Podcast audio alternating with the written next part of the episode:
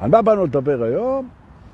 היום באנו לדבר בעצם על איך אנחנו מסתכלים על מה שקורה בחוץ כדי לגדול בפנים.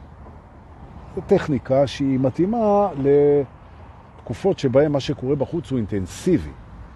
אם יש לנו פתאום חדשות בחוץ של דברים קיצוניים, זה יכול להיות מלחמה באוקראינה, זה יכול להיות אה, אובדן הדמוקרטיה בישראל, זה יכול להיות כל מיני דברים כאלה, לא עלינו, כן?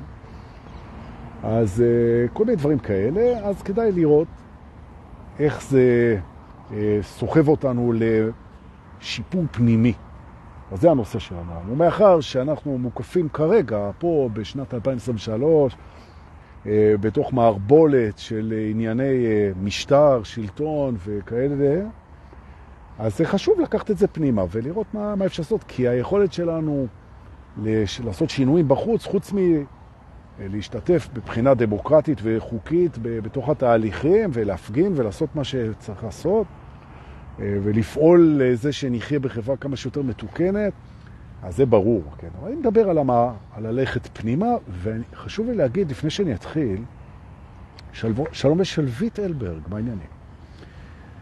חשוב לי שמי שרואה את השידור הזה, הוא יבין שאני ממש מדבר על אה, דברים פנימיים, בראי החיצוניות, ושאין פה בטקסט הזה שום אמירה פוליטית. אני לא בן אדם פוליטי, אני לא מבין בפוליטיקה, ויש לי, כמו לכל אחד, את הדעות שלי, ומבוססות על עולמי הצר כעולם נמלה, ואין פה שום uh, הצהרות פוליטיות בטקסט הזה. אבל לגמרי יש פה שימוש במה שקורה בחוץ לתפיסתי בשביל הדרך הפנימית.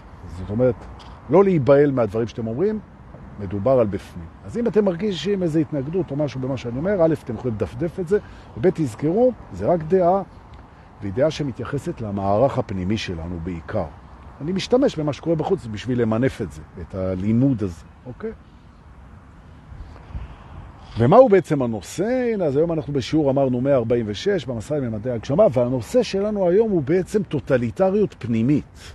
או אם תרצו, אובדן הדמוקרטיה הפנימית, כן? או אם תרצו, שיעבוד פנימי, אובדן זכויות פנימיות, או בעצם בראי התקופה אנחנו נסתכל פנימה ונראה מה, מה, איך אנחנו עושים את זה. אז בואו נתחיל, אוקיי? נתחיל.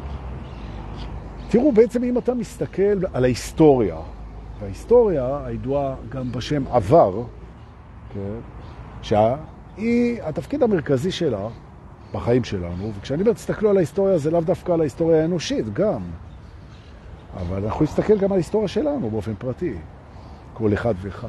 אבל היסטוריה והעבר יש לו תפקיד אחד גדול ומרכזי וחשוב מאוד, וזה ללמד אותנו דברים.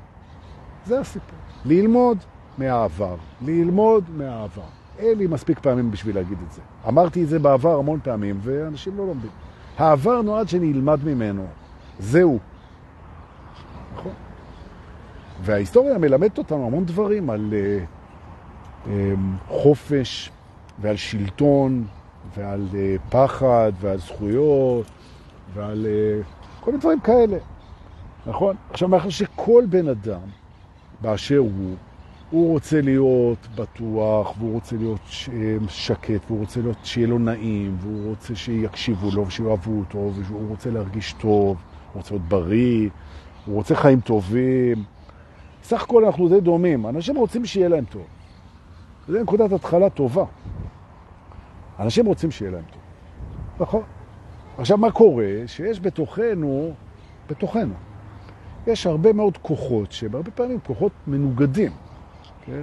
בא לנו לעשות כל מיני דברים שהם נוגדים, כן? בא לנו גם להתעצל וגם בא לנו להשיג דברים. בא לנו uh, להגיב בעוצמה, אבל אנחנו גם רוצים להיות רכים ומחושבים. בא לנו להוציא המון כסף, אבל אנחנו רוצים להיות זהירים. Uh, בא לנו לעשות המון רעש, אבל אנחנו לא רוצים שיעשו את זה לידינו. Uh, זה מורכב. נכון. עכשיו, כשאתה נמצא בתוך חברה שהיא פוסעת אה, במסלול, כרגע לפחות, שנראה לך, ויכול להיות שזה לא נראה לך ככה, אבל אם זה, אתה רואה שזה נראה שבעצם כמו הרבה חברות לפניה, שבעצם יש זילות, יש הידרדרות, יש צניחה אה, של הערכים של חירות הפרט, של דמוקרטיה, של חופש, של חופש הביטוי. אתה רואה שזה בסכנה, אז אה, מעבר לחובותיך כאזרח, לעשות את מה שמרגיש לך נכון לעשות, במסגרת החוק כמובן, אז אה, אתה נדרש, לדעתי, גם להסתכל פנימה. ופה אנחנו נכנסים, והתובנה הראשונה שאני רוצה שאנחנו נתעסק איתה, זה בעצם מדוע שלטון אה, טוטליטרי, שלטון של שליט, של עריצות, של רמיסת זכויות אזרח, ואנחנו רואים את זה בהרבה מקומות. אנחנו ראינו את זה בגרמניה הנאצית, וראינו את זה ביוגוסלביה אצל טיטו, וראינו את זה ברומניה אצל צ'אוצ'סקו, וראינו את זה בלוב אצל קדאפי, ואנחנו רואים את זה בקוריאה הצפונית אצל קים, איך קוראים לו, נכון? ובכלל אנחנו רואים רודנות וטירנות ודיקטטורים ושלטונות, אה, הנה, אומרת, סירנה, אז בואו ננשום, זה טוב. נותן לנו לעצור ולנשום. תל אביב יש הרבה סירנות, אז אני נושם ממש טוב.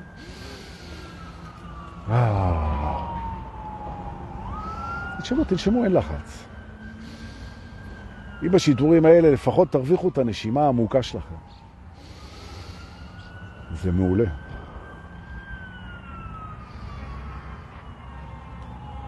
אז מה אנחנו רואים בעצם? אנחנו רואים שבהרבה חברות אה, בהיסטוריה אנחנו רואים עלייה של אה, אה, משטרים, אה, זה מתקרב אלינו. זה הולך טוב עם השידור, הסירנה מתקרבת, המשטר הטוטליטרי, הדיקטטורי מתקרב אלינו. מבפנים, מבפנים. לא. הנה הוא עובר. נכון. אז בעצם אנחנו שואלים, מה אנחנו לומדים פה? נכון. עכשיו שוב אני אומר, אם אתה נראה לך שהכל על מי מנוחות, ועל מה הדור כזה מדבר, ואין פה שום בעיה, והכל כתקנו, והכל בסדר, אז אין בעיה, אז, אז תיקח את זה ממדינה אחרת. אתה לא חייב להסכים איתי על המצב הפוליטי, כי אני לא מבין בזה כלום. אבל אתה מסכים איתי הרי שיש מדינות שבהן יש שלטון, דמוק... לא דמוקרטי, דיקטטורי, טוטליטרי, שמקפד ומקפח את זכויות האדם בצורה סיסטמטית. אז עזוב את ישראל, אפשר להתווכח, אז תלך למקום שאתה לא מתווכח כדי להשליך פנימה, כי המטרה שלי בתור מדריך רוחני, ולא כאיש פוליטי, זה לכוון אותך אל הדבר בפנים. אז מה אנחנו רואים בכל המשטרים האלה? מה אנחנו רואים? שהם עובדים לפי אותה סיסטמה, כולם בלי יוצא מן הכלל, נכון? וכשאתה רואה את הסיסטמה הזאת, סיסטמה זה שיטתיות, כשאתה רואה את הדבר הזה מתחיל לתקתק את הסיסטמה, אז אתה מבין לאן זה הולך. נכון? ושוב אני מזכיר, בפנים, למשל, למשל, כשאתה לא מאפשר למיעוטים אה, לשמור על הזכויות שלהם. נכון? ברגע שיש קיפוח של זכויות של מיעוט על ידי הרוב, כן? אז אתה רואה שזה סימן, למשל. או לחילופין, שאין שום דבר שמגביל את השלטון. השלטון עושה מה שהוא רוצה. אין לו מערכות של איזונים. הוא יכול לעשות מה שהוא רוצה. הוא קובע את הכל, נכון? הוא קובע מה שהוא רוצה. אז אם השלטון הפנימי שלך אין לו איזונים, אז אתה בכיוון סיסטמטי למקום פחות טוב עם עצמך. או במילים אחרות, אתה יכול להכיל רמה מסוימת של שליטה עד רמה מסוימת. אחר כך זה כבר נהיה משהו שהוא לא טוב לך. או מה עוד יש בסיסטמה? שבמדינות האלה, בסופו של דבר זכויות הפרט לחופש, להבעת דעה, לניידות, אה, לטריטוריה בבית, נפרצות כולן. האזרחים של אותן מדינות אפלות שבהם הסיסטמה עבדה או עדיין עובדת, יכולים לבדוק אותי, אז המדינות של המדינה יש זכות בעצם להעלים אותך באמצע הלילה, נכון? לחפש עליך בלי סיבה, לחוקק חוקים, מה שבא להם, נכון? לנחס ולהעלים כל רכוש שבא להם, לסגור אותך בתוך המדינה, שלא תוכל לצאת, נכון? הניידות, מגבילים לך את הניידות, לא תוכל לנסוע לאן שאתה רוצה, לא תוכל להגיד מה שאתה רוצה, לא תוכל לעסוק במה שאתה רוצה, לא תוכל ללכת לבוש איך שאתה רוצה, נכון? ממש ככה, לא תוכל לשלוח את הילדים שלך לאיזה סוג חינוך שאתה רוצה, או במילים אחרות, אתה לא תהיה חופשי. מדוע? כי היית חופשי לבחור בדרך הזאת. מגיע השליט הפנימי שלך, הרבה פעמים זה יכול להיות השכל, או הפחד, או האגו, לא משנה איך אתה רוצה לקרוא לו. הוא אומר, אני נבחרתי על ידך לנהל את העניינים, לא היית חייב לבחור בי, בחרת בי, עכשיו זהו. נכון, נכון. וזה it's a slippery slope, כאילו. ואני שוב, אני מדבר בפנים, אני מדבר בפנים. תעזבו רגע את המדינות האלה, שנכון, זה כבר... ההיסטוריה מדברת את השיעור שלה, מה, מה קורה. למשל, אתה מסתכל, אם אנחנו למשל לוקחים מההיסטוריה, ואני אדבר פה גם על ההיסטוריה, איך היא מתקיימת בפנים, וגם על אה, מדינות כאלה ואחרות, איך הן מתקיימות בפנים, ושוב אני מזכיר ואני אזכיר עוד פעם ועוד פעם ועוד פעם, מה שחשוב לי, זה שאתם לא תקשיבו לביקורת הפוליטית, כי זה לא הסיפור פה, אלא לתוך המערך הפנימי. למשל, אם אתה מסתכל על uh, מה שקרה בצרפת, uh, מבחינה פוליטית, כשזה הגיע לזה שבסוף ערפו את ראשה של המלכה, את מריאן אנטואנט. ערפו את ראשה. למה ערפו את ראשה? כי השלטון שלה היה כל כך אטום למצב של האזרחים, וכל כך עסוק בנהנתנות עם עצמו, שזה שהאנשים לא היה להם מה לאכול, זה לא הזיז לה בכלל.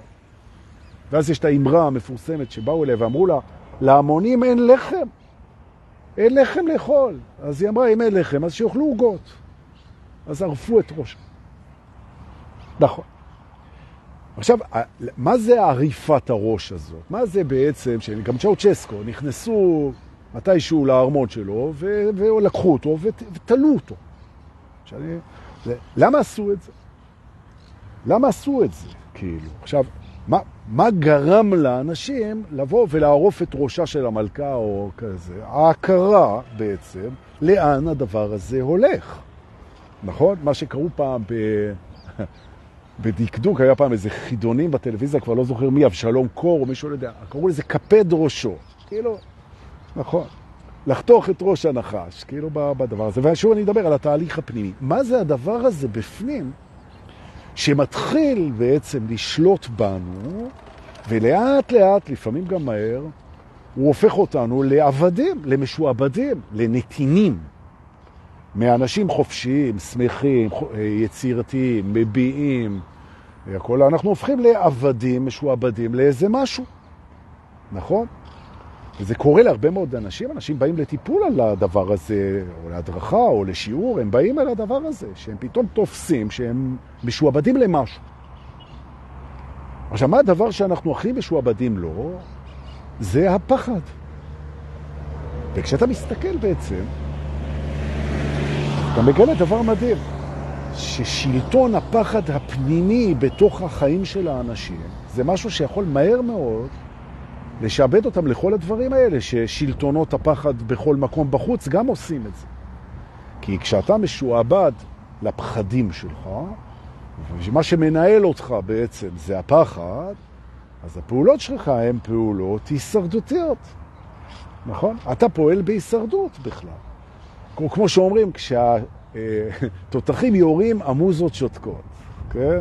נכון? אתה אין לך מוזה עכשיו ליצור ולגדול ולהתפתח ולייצר אומנות ושירה וכתיבה ואהבה ולעסוק בכל הדברים שבשבילם אנחנו חיים כשיורים עליך, נכון? כי זה הישרדותי קודם כל, החיים, החיים.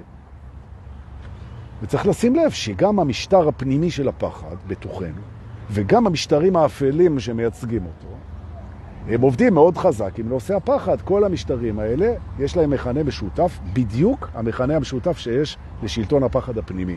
אתה חי בפחד הישרדותי. אתה לא יודע מה ילד יום, אתה חי בפחד. וכדי להגיע לצורת שלטון כזאת, הסיסטמה עובדת תמיד אותו הדבר. אותו הדבר. היא עושה ארבעה דברים. ולמה חשוב ללמוד מההיסטוריה? כי כפי שלומד מההיסטוריה, ולא סתם לימדו אותנו שיראה היסטוריה בבית הספר, כי ההיסטוריה מלמדת בין היתר גם את זה. כל שלטון דיקטטורי משעבד עובד על ארבעת העקרונות שאני אדבר עליהם פה עכשיו, ומה שחשוב להבין, שזה קורה לנו גם בפנים. עכשיו, מאחר שאנחנו פה בשיעור רוחני, אז מה שחשוב לי זה שאתם תפנימו את השיעור של הארבעה האלה הפנימי, ונעשה בעצם את השינוי בפנים, ובחוץ כבר אנחנו נראה מה יקרה. אוקיי? אז מה עם ארבעת העקרונות האלה? אוקיי. אז העיקרון הראשון של השליטה הדיקטטורית בתוך מערכת היא ההפרדה. ההפרדה, מה שנקרא הפרד ומשול. הפרדה. כי הדבר האחרון ששליט עריץ, משעבד ודומיננטי, שצריך או רוצה, זה שיעמדו מולו מאוחדים. תחשבו על הבריון הכיתתי. אם יש בריון כיתתי שמחטיף לכולם, אז מה שהכי מפחיד אותו זה שהכיתה תתאחד, כי הוא הכי חזק בכיתה, אבל אם כל הכיתה תתאחד מולו, אז אין לו סיכוי. וכל שליט יודע את זה, שלשלוט הכי טוב, לשלוט בקהל או בקולות פנימיים, זה להפריד ביניהם, נכון? הנה, יש לנו היום הרבה אמבולנסים וזה לא מקרה, נכון? כנראה שאנחנו בחירום כלשהו, בפנים, בפנים, שמוקרן החוצה. נכון? מדברים על למה נפל הבית, חורבן הבית. אגב, אני מזכיר שחורבן הבית זה משהו שהעם היהודי חווה לפחות פעמיים. Okay? אוקיי? עכשיו, על מה נופל הבית? כל בית, אגב, גם הבית הפנימי. על מה הוא נופל? נכון? על מה הוא נופל? על מלחמת אחים. על שנאה, על נפרדות, על הפרדה. נכון. כשהדבר שבו אתה רוצה לשלוט מסוכסך ומפחד אחד מהשני, ומוציא על זה את כל הכוח ואת כל התשומת לב, הוא לא שם לב. שבזמן שהוא נמצא בתוך המלחמות הפנימיות שלו, מישהו משעבד אותו, כי הפוקוס נמצא על ההישרדות ולא על השליט שבינתיים עושה עלינו חגיגה, ואני מדבר על מערכת פנימית, כן? בפנים. ולכן כשאתה מסוכסך עם עצמך, וחלק שבך, איך אה, שלמה ארצי שר, חצי עולם שונא חצי, או בגרסה של אלברט מלך החצילים, חצי עולם שונא חציל, אבל החצי השני אוהב אותו, ואז הם רבים על החצילים. אבל אם אנחנו רגע נתייחס לדבר הזה ברצינות, אז זה בדיוק הרעיון. אם אתה קרוע בתוכך בין דברים, אז אתה עסוק בקונפליקטים ובדילמות הפנימיות שלך, ואתה שוכח בעצם מי אתה.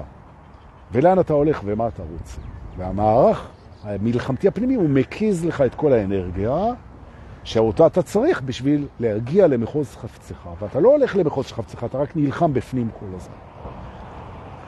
אז אמרנו, האלמנט הראשון הוא ההפרדה, הפילוג, ההסתה, נכון? ההרעלה, נכון?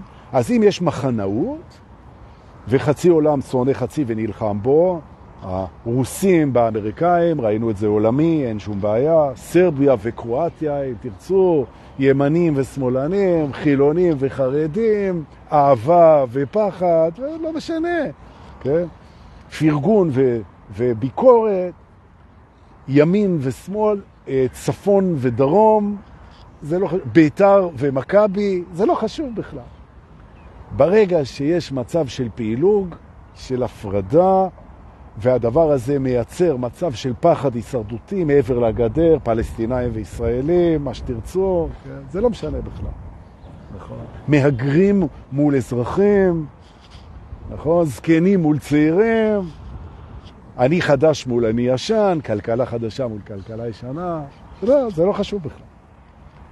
אז אנחנו רואים דבר ראשון, שאנחנו מסתכלים בסיסטמה, האם האוויר או הרוח או הכיוון או האווירה שנובעת מהשלטון בפנים, היא מלבה את ההפרדה או שהיא מאחדת. באיזה ז'רגון, באיזה מילים מדברים, מה רוח הדברים? האם היא פועלת לחיבורים, לאיחודים, לתקשורת מקרבת, ללשבת ביחד, להידברויות, בפנים. או הפוך, שהיא מסיתה, שהיא אה, עושה אולטימטומים, שהיא מאיימת, שהיא מעליבה, שהיא מראה את הקצוות, שהיא מפחידה. סיסטמה. חלק ראשון, ההפרד. יופי. החלק השני, בסיסטמה של הארבע, אחרי העניין הזה של ההפרדה, זה בעצם חופש הביטוי, הידוע בשמו הרבה פעמים גם כתקשורת. כי משטר כזה משעבד, הוא חוץ מזה שהוא לא רוצה שיתאחדו, הוא, לא, הוא רוצה לשלוט על התקשורת, כי התקשורת מעצבת את דעת הקהל. אם אנחנו מסתכלים בפנים, פה, הנה, הנציגים של עירת תל אביב. בואו ננשום.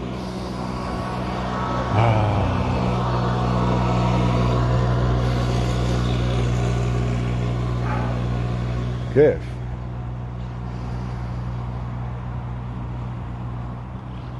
הרי הסיוט של כל מי שרוצה לשעבד או לשלוט, לפעמים אפילו לא מודע לזה, כן? אני מדבר בפנים, זה שיהיה מולו בעצם ביטוי נגדו, הוא לא רוצה את זה, הוא לא רוצה את זה. הבולי של הכיתה לא רוצה את זה, נסיכים ומלכים ורוזנים ושליטים וראשי אה, לא יודע מה, לא רוצים קול שיגיד שהם לא בסדר, או הם לא רוצים התנגדות. ולכן בעצם אנחנו רואים שהסיסטמה היא מנסה להשתלט ולדכא את הקולות של חופש הביטוי. ואנחנו רואים את זה בארגנטינה, כל מי שאמר משהו נגד השלטון, בוקר אחרי זה הוא היה נעלם פשוט. נעלם. זהו, נכון. נעלם. ועם העיתונות הפנימית או החיצונית, בכל מדינה שהיא, ברוסיה, ברומניה, מעיזה להגיד משהו על השלטון, אז או שסוגרים את העיתון, או שמפטרים את הכתב או את העורך, או, זה במקרה טוב, או לאיזה מחנה, במקרה של סין, לאיזה מחנה, איזה גולג כזה, או איזה מחנה כפייה, או מחנה ריהביליטיישן. משהו כזה, כדי שאף אחד לא יגיד, תראו מה קורה היום ברוסיה. ורוסיה זה דוגמה טובה, מאוד טובה, שראיתם איך פוטין בלי להתבייש עולה מול הפרלמנט שלו בשידור חי ומספר לאומה הרוסית שרוסיה היא בעצם נמצאת תחת איום מצד אוקראינה וארצות הברית, שבאו לחסל אותה. הוא ממש, אני שמעתי באוזניים שלי, את פוטין בא ומספר שבעצם המלחמה הזאת נכפתה עליהם כי אוקראינה מהווה סיכון לרוסיה.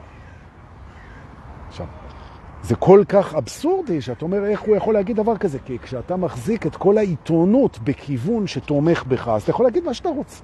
אנשים ניזונים מה, מהדעת קהל. עכשיו, את מה זה מסמן בתוכנו?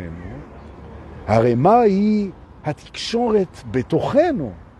והתשובה זה המחשבות, נכון?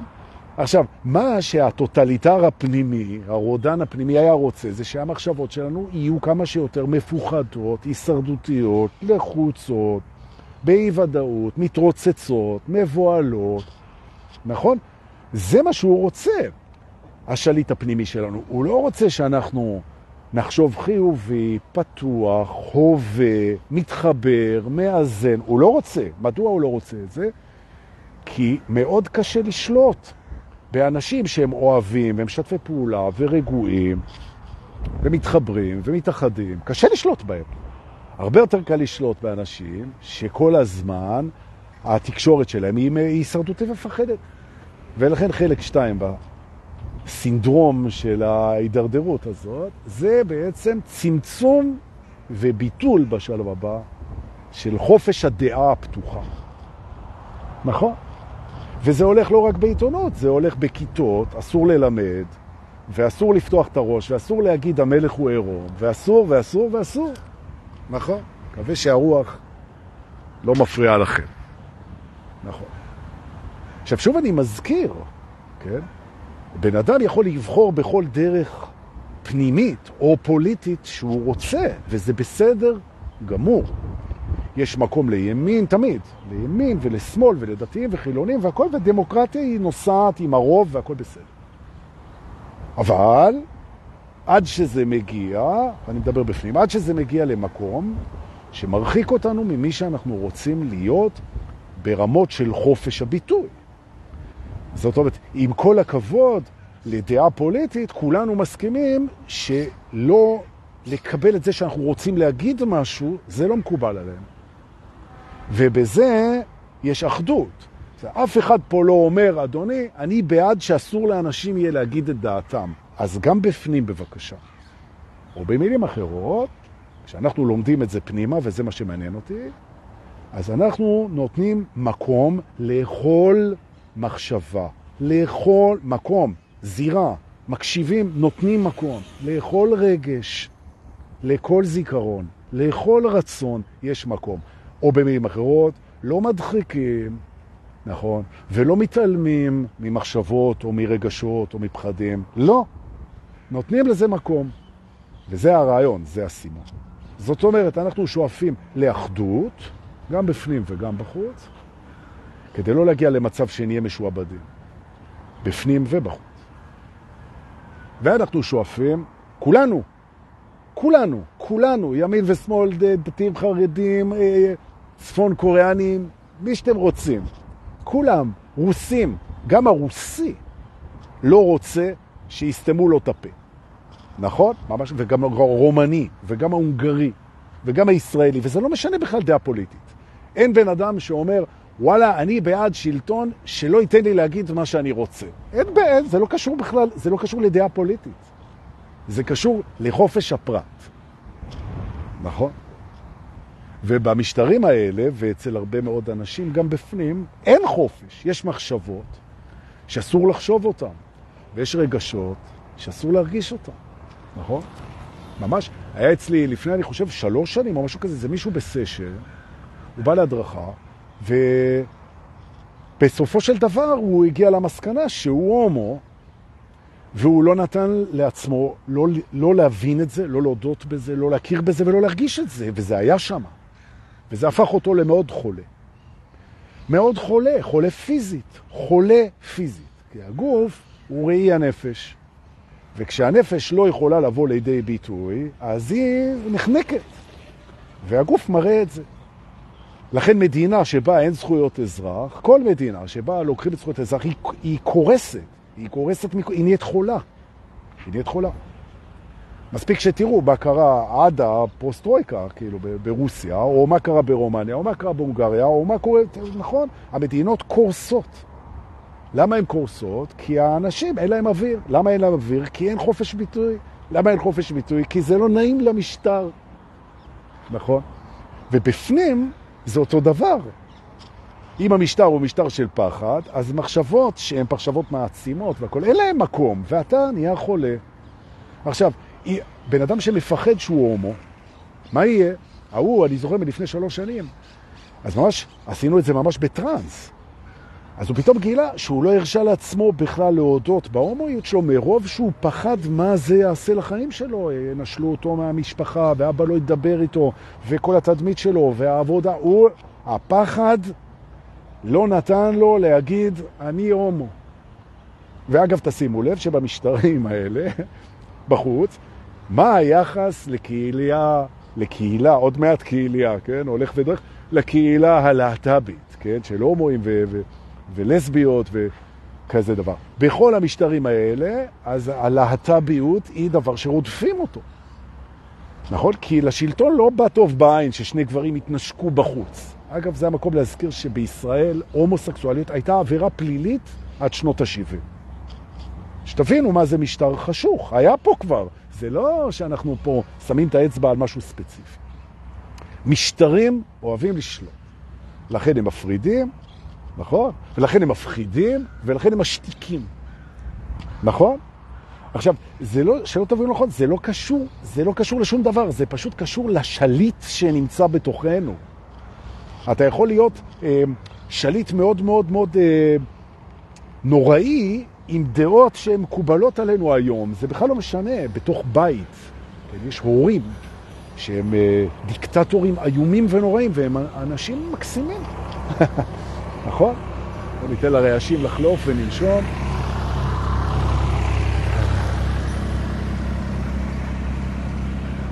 בדיוק. ולכן בואו נסתכל פנימה. יש בתוכנו דברים מדהימים, אסור שהשלטון יהיה יחידני, נכון? שההישרדות לא תשלוט לגמרי, ושכל דבר שלא ישלוט לגמרי. בלנס, בלנס, בלנס, בפנים, נכון? הנה, הכלים הכבדים כרגיל, הכלים. התיישבתי אז עכשיו, הגייסות של הטרקטורים של העירייה הם הגיעו. אני מת על זה. ניתן לו לעבור ונמשיך. ינשמו.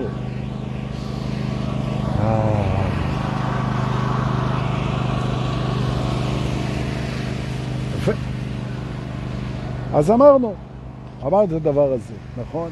אז דבר ראשון, אנחנו צריכים לראות את העניין של הפילוג וההפרדה ושנאות אחים וסכסוכים וקונפליקטים. אם זה מלבה את זה, זה סימן לא טוב.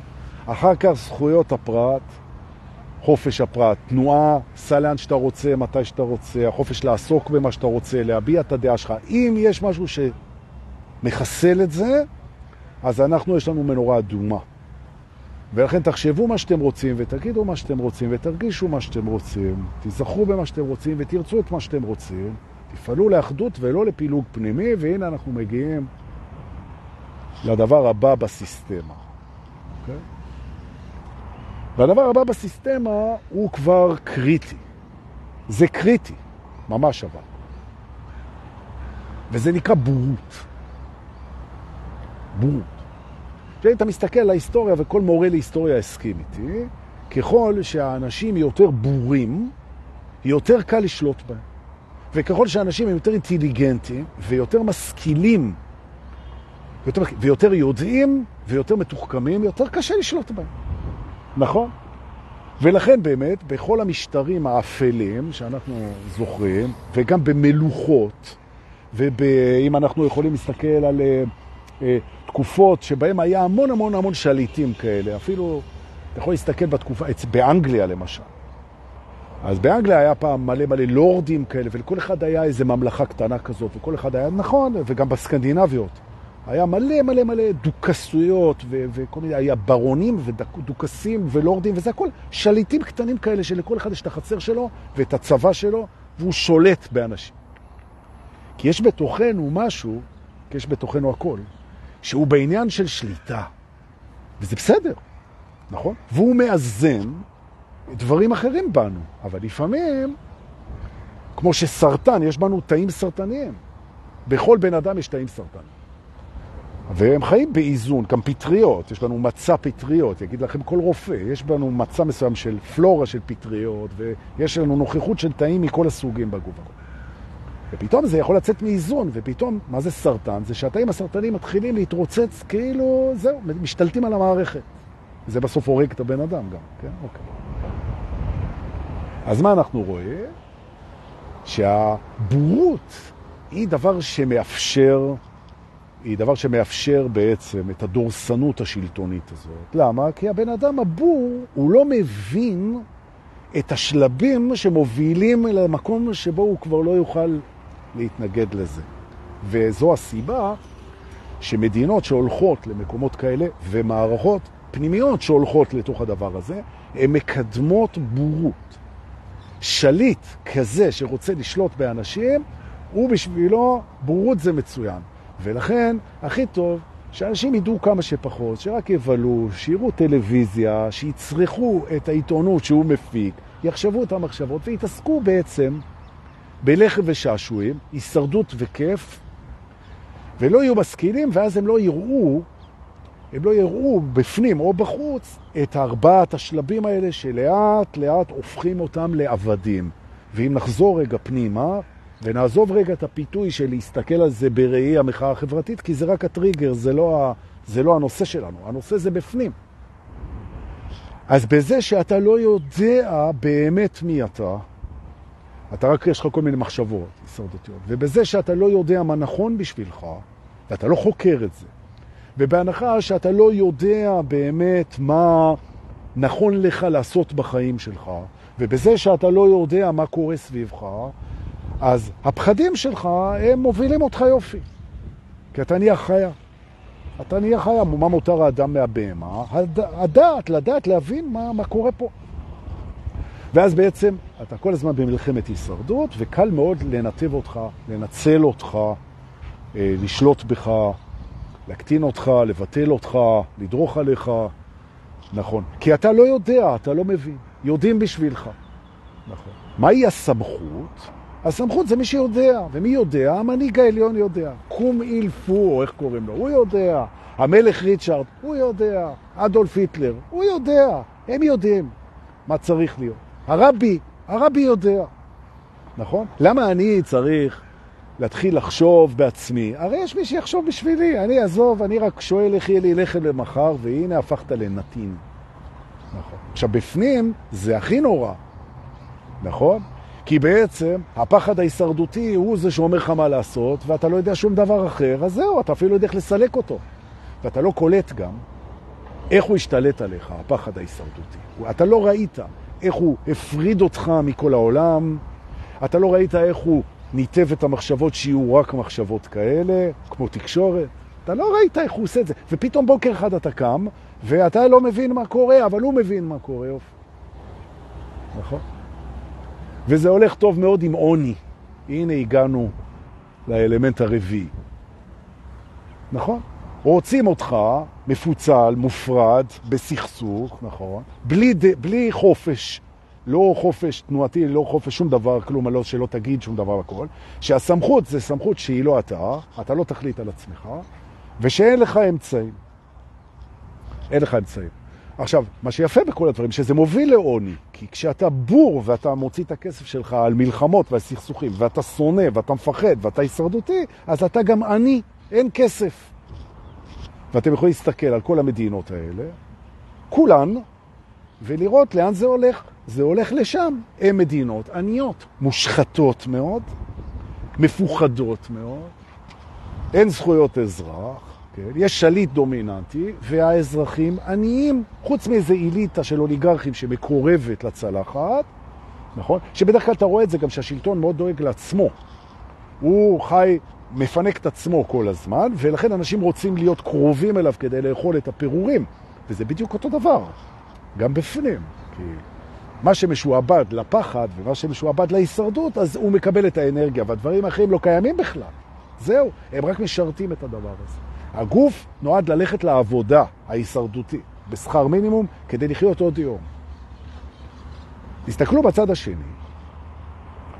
אז אם אתה לוקח למשל מדינות כמו, אה, שהן נותנות את, ה, את הראי ההפוך, מדינות כמו סקנדינביה, אתה מסתכל. כן. או מדינות שהיו בתוך הדבר הזה, כמו גרמניה, והשכילו ללכת לכיוון השני. למדו את השיעור. ראיתי אתמול את שגריר, אה, חזרתי להסתכל טלוויזיה, כי התקופה מעניינת, אני לומד המון על עצמי. זה ראי הרי.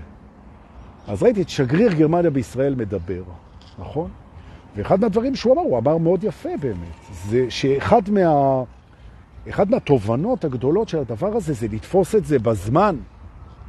עכשיו, אם אתה רואה שאתה נהיה מסוכסך עם עצמך, ואם אתה רואה שאתה לא הסמכות של עצמך, ואם אתה רואה שאתה כולך הישרדותי, ואתה שהמחשבות שלך הן כולן כאלה, אז תעצור את זה, תעצור את זה, כי אם אתה לא תעצור את זה, אתה הולך להשתעבד לפחד ולהישרדות, ורחת עליך, תצטרך עזרה מבחוץ.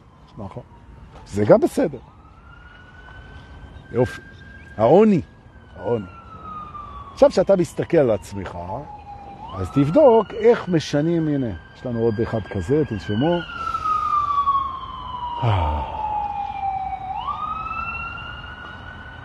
נכון.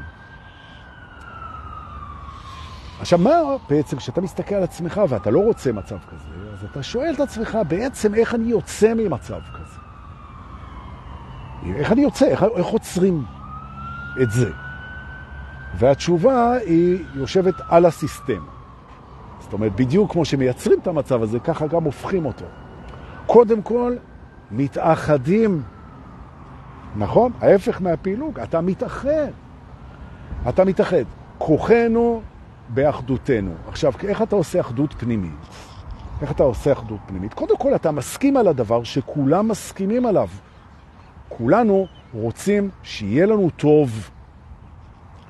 זה נכון. עכשיו, כולנו רוצים שיהיה לנו טוב, וכולנו חושבים שהפעולות שלנו, בכל העולם, עשרה מיליארד אנשים, הפעולות שלנו צריכות להביא אותנו למקום שיהיה לנו טוב. שיהיה לנו טוב. לנו, לילדים שלנו, לדורות שאחרינו, לשכנים שלנו, למשפחה שלנו, רוצים שיהיה טוב. נכון? אז בעצם מה הבסיס של הטוב? קודם כל הבסיס של הטוב, למדנו, זה שיקבלו אותנו כמו שאנחנו. נכון? עכשיו, הקולות שמנסים לשנות אותנו, כן? עכשיו, אין בעיה, בן אדם יכול להציע לנו דרך, אבל אם מישהו מנסה לשנות אותנו, לכפות עלינו, אז פה זה לא אהבה, הוא לא מקבל אותי כמו שאני, נכון? ולכן מקומות של כפייה, הם מפריעים לנו להתאחד. איש באמונתו יחיה. אמר גם אטאטורק, שהציל את טורקיה בזמנו בדיוק מהמצב הזה. בא אטאטורק ואמר, הוא אמר, חברים, הדת, האסלאם, היא מה שהופך אותנו למדינה נכשלת. כי לא כולם, הכפייה הדתית של האסלאמיסטים, זה לא מתאים לכולם, וכל המאבק הזה של, של המוסל, המוסלמים במי שלא רוצה להיות מוסלמים, וזה גומר אותנו פה. והוא בעצם עשה את אחד מהדברים הכי אמיצים שמנהיג עשה אי פעם, הוא הפריד את הדת המוסלמית וכל דת ממוסדות המדינה. אטאטורק, תקראו בהיסטוריה. נכון? הוא אמר, דת ואמונה זה דבר מקסים, אבל למה זה צריך לנהל את המדינה? כי כשזה מנהל את המדינה זה כופה את עצמו על אחרים. לא צריכה להיות כפייה דתית, צריך להיות חופש דתי. צריך שכל אחד יאמין במה שהוא רוצה ויתפלל למה שהוא רוצה וישרת את האמונה שלו והכל בסדר, צריך לאפשר את זה.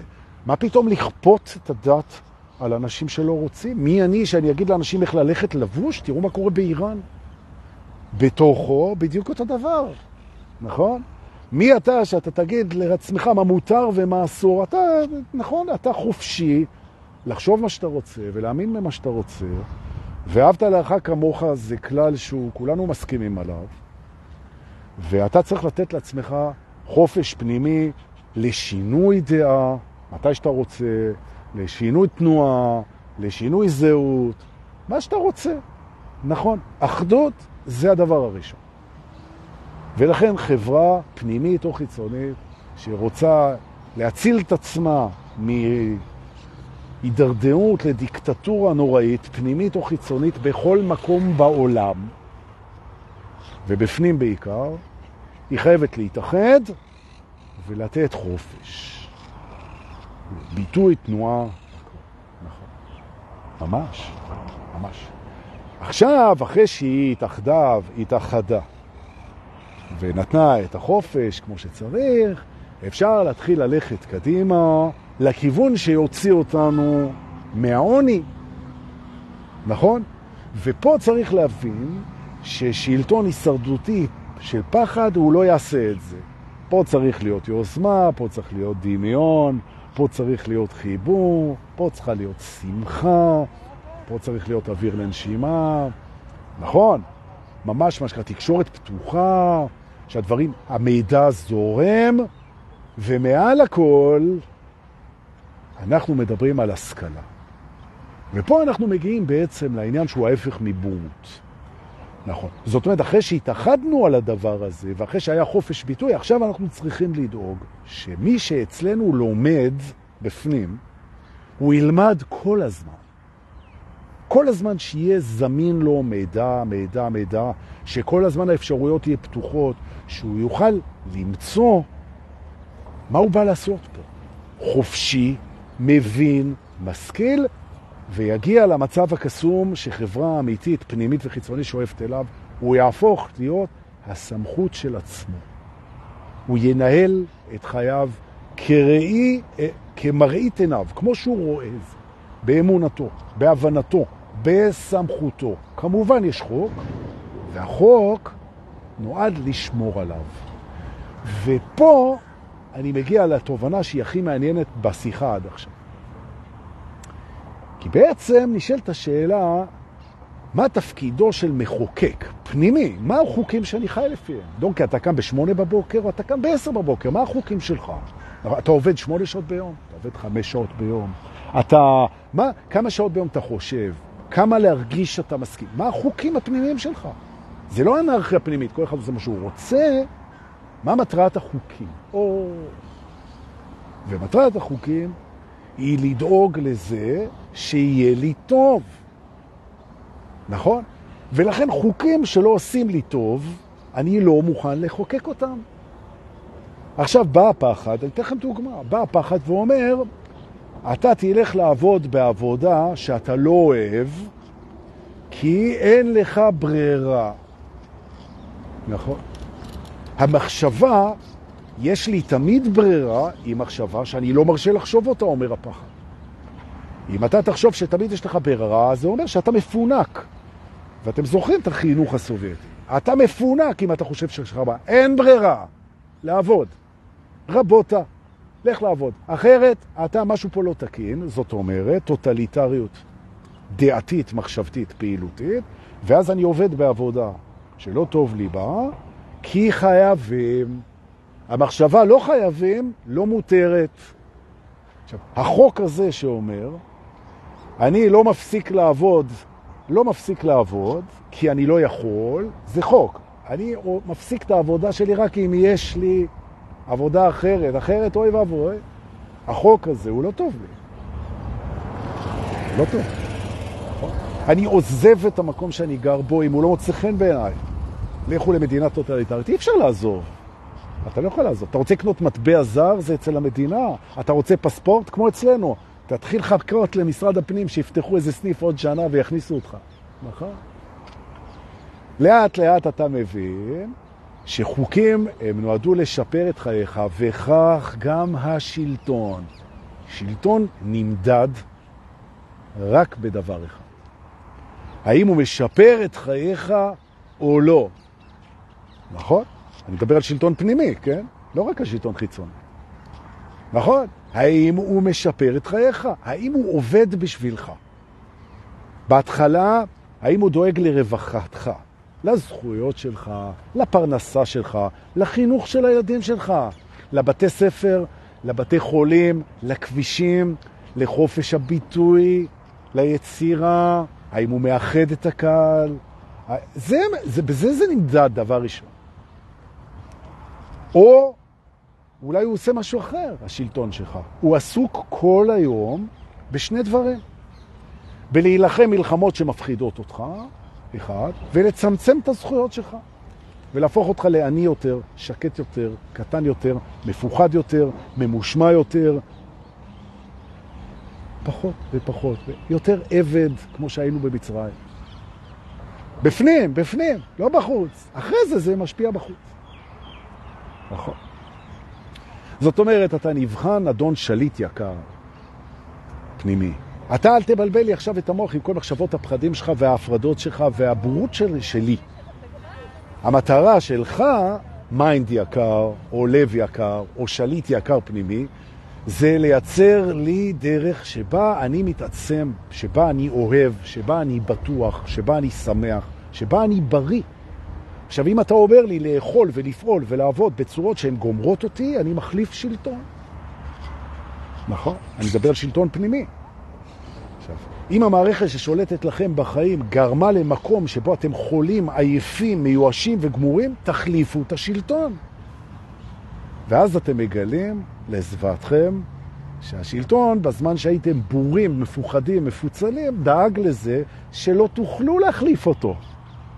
נכון? כי אתם כבר עניים ומפוצלים ומפוחדים ובורים, ובכך הוא הנציח את שלטונו לנצח. אבל, ויש טוויסט בעלילה.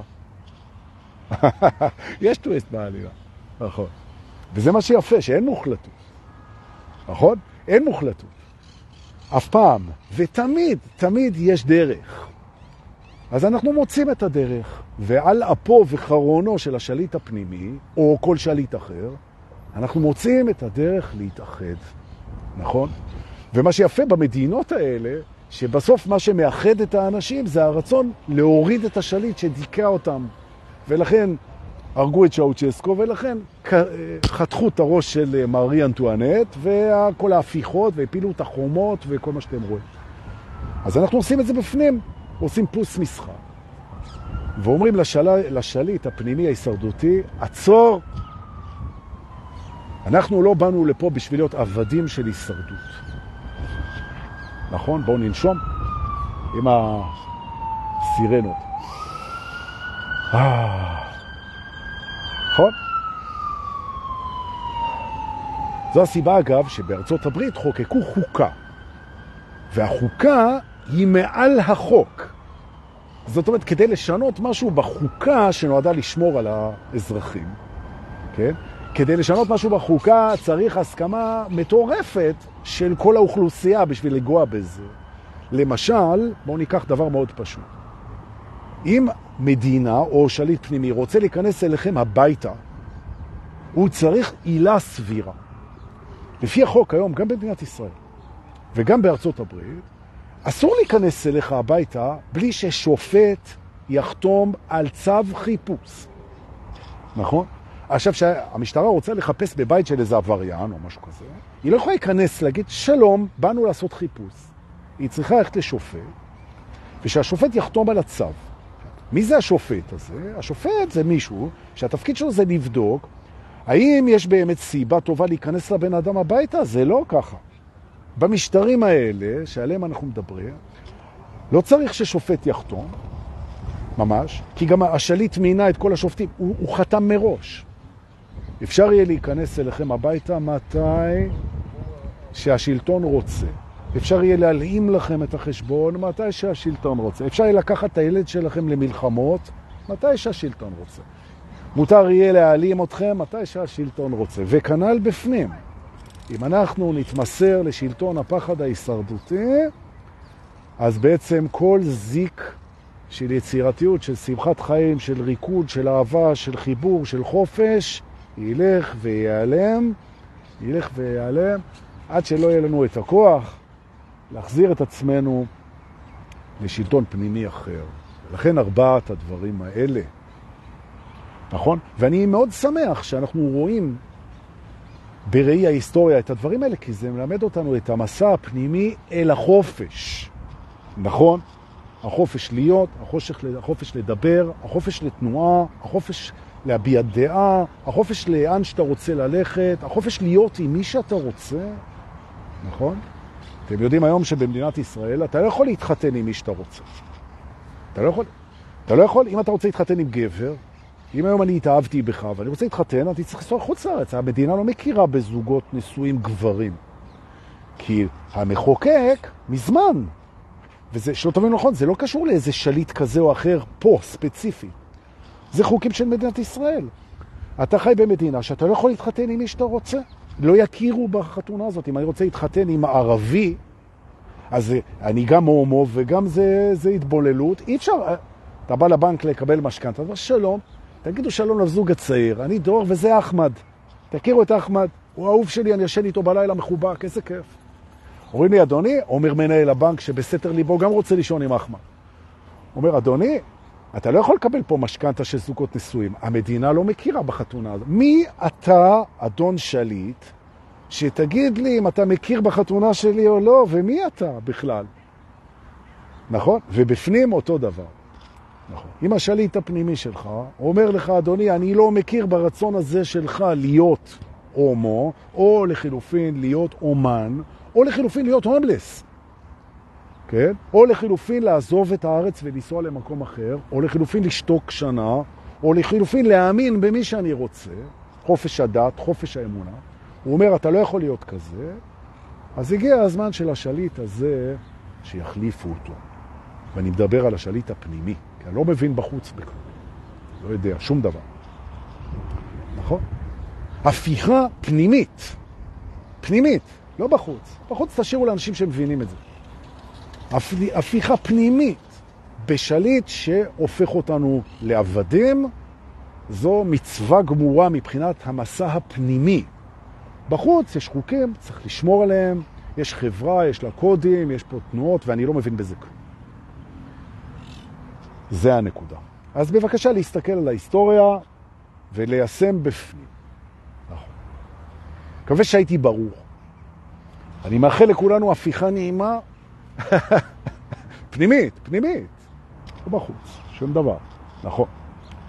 ולעשות אותה כמו שצריך, כדי שנגיע לחופש. קום בבוקר ותעשה מה שהלב שלך אומר, תלך לאן שאתה רוצה, תעבוד במה שאתה רוצה, תאהב את מי שאתה רוצה, תישן עם מי שאתה רוצה, תזדיין עם מי שאתה רוצה, ממש ככה, תקנה מה שאתה רוצה, תיסע לאן שאתה רוצה, תבחר במי שאתה רוצה, ואם אתה רואה משהו שמנסה לצמצם את זה, אז תתאחד מולו, ואל תיתן לו לעשות את זה לפני שיהיה מאוחר מדי.